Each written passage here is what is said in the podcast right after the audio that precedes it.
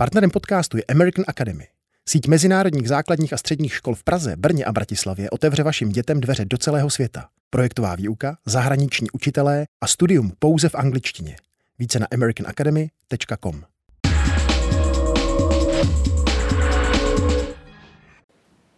Elektrikář a spisovatel Lubomír Větříšek, autor knihy Dva roky v hajzlu, popisující povinnou vojenskou službu v první polovině 80. let minulého století. Dobrý večer, vítejte v DVTV. Dobrý večer. Pane Větříšku, zajímalo by mě, jestli z vás z vojna udělala chlapa.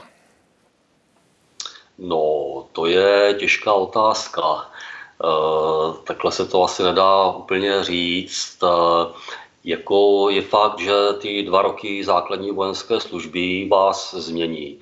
Uh, už se po těch dvou letech uh, vrátíte jiný, než když jste na tu vojnu nastupoval, zmizí nějaká taková ta bezstarostnost, prostě nějak třeba i nějakým způsobem dospějete, ale nedá se říct, že by ta vojna ze mě udělala chlapa, to bych asi přeháněl. Mm, byly to pro vás, pardon, teď používám název vaší knížky, byly to pro vás dva roky v hajzlu? Víte, já jsem ten název dlouho zvažoval. Vím, že ten vulgarismus v tom názvu může někomu vadit, může vadit i některým čtenářům, ale nakonec jsem došel k závěru, že ten název je opravdu takový nejtrefnější, nejvíce vystihující ten můj text, tak jsem rád, že mi ho tam nakladatelství ho takhle ponechalo. Opravdu to asi vystihuje to, o čem ta kniha je. Musím říct, že ta kniha není veselá. To nejsou vtipné historky, eh, vtipné historky z dvou let na vojně. Minimálně ta první polovina, kde dost syrově popisujete šikanu, ponižování, násilí panujících v armádě, alespoň v těch jednotkách, u kterých jste byl.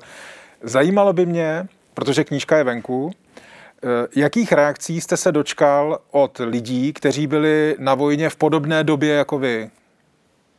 No, jestli se neurazíte, abych s tím úplně nesouhlasil, já jsem se snažil takové ty temné stránky toho textu vyvážit eh, i těma veselějšíma příhodama z toho druhého roku vojny, taky jsem se tam snažil vložit eh, i popis nějaké té hezké přírody, která vlastně v tom Bakově okolí je, protože ten Bakově součástí Českého ráje tam nádherně. Já jsem, když jsem to psal, tak jsem byl docela zvědavý, co mě to řeknou pamětníci a lidé, kteří byli v těch 80. letech na vojně a velice příjemně mě teda překvapilo, že ty ohlasy byly dobré. Čekala jsem i záporné, oni teda určitě budou, přijdou, že? Ale zatím, co mám ohlasy, tak jsou veskrz jako dobré, což jsem velice rád. Mě by skoro napadlo, nebo dokázal bych si představit, že by vaše knížka mohla někoho naštvat z toho pohledu, že jako nedržíte basu. To znamená, nic takového jste se nedoslechl.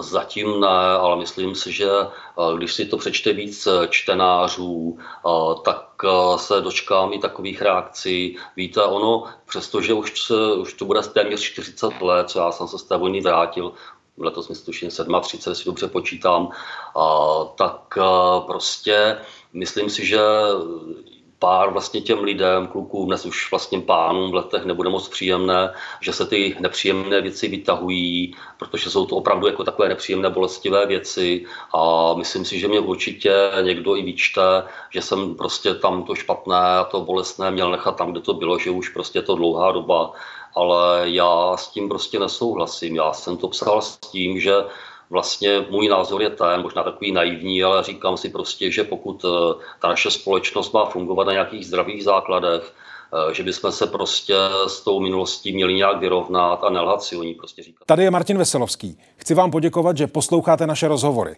Jestli chcete slyšet celý podcast, najdete ho na webu dvtv.cz. Tam nás můžete i podpořit a stát se členy DVTV Extra.